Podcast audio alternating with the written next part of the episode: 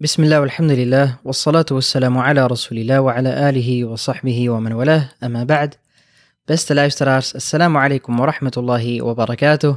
Welkom bij de Ramadan Adviezen, dag 26. Vannacht zal het de 27ste nacht zijn van deze gezegende maand Ramadan. En omdat dit een oneven nacht is, is de kans groot dat Laylatul Qadr op deze nacht valt. Alleen, zoals we eerder hebben besproken, we kunnen niet met zekerheid zeggen dat dit Laylatul Qadr is.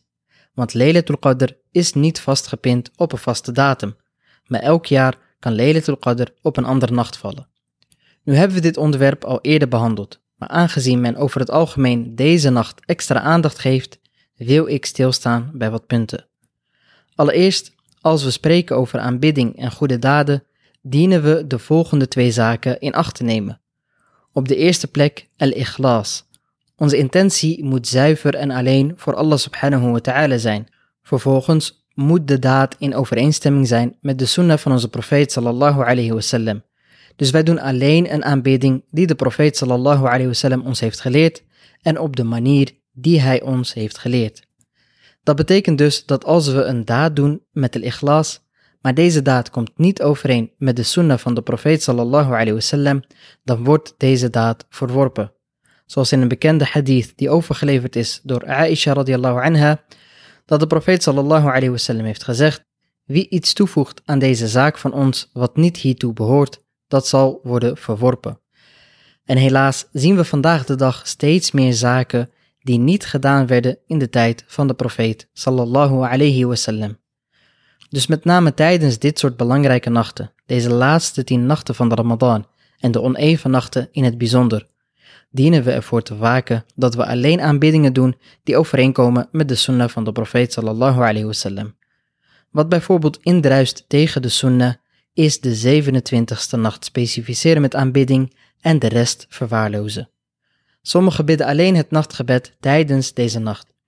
Dus wie de voorgaande nacht heeft verwaarloosd, dient vannacht zijn best te doen, maar ook in de overgebleven nachten, zodat hij hopelijk Laylatul Qadr in aanbidding doorbrengt. En de beste daad die je vannacht en de komende nachten kan doen, is deze doorbrengen in het gebed. Want dit was hoe de profeet sallallahu alayhi wasallam deze nachten vooral spendeerde. Dus voor wie het mogelijk is om in de moskee te bidden, probeer vandaag op tijd naar de moskee te gaan. Want de kans is groot dat de moskeeën al vroeg vol zullen lopen. Wie het niet is gelukt om in de moskee te bidden, wees niet getreurd. Hopelijk word je beloond voor je intentie en doe thuis het gebed en probeer een groot deel van de nacht door te brengen in het gebed.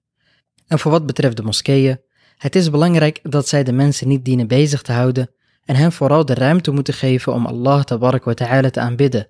Daarvoor zijn de moskeeën gebouwd.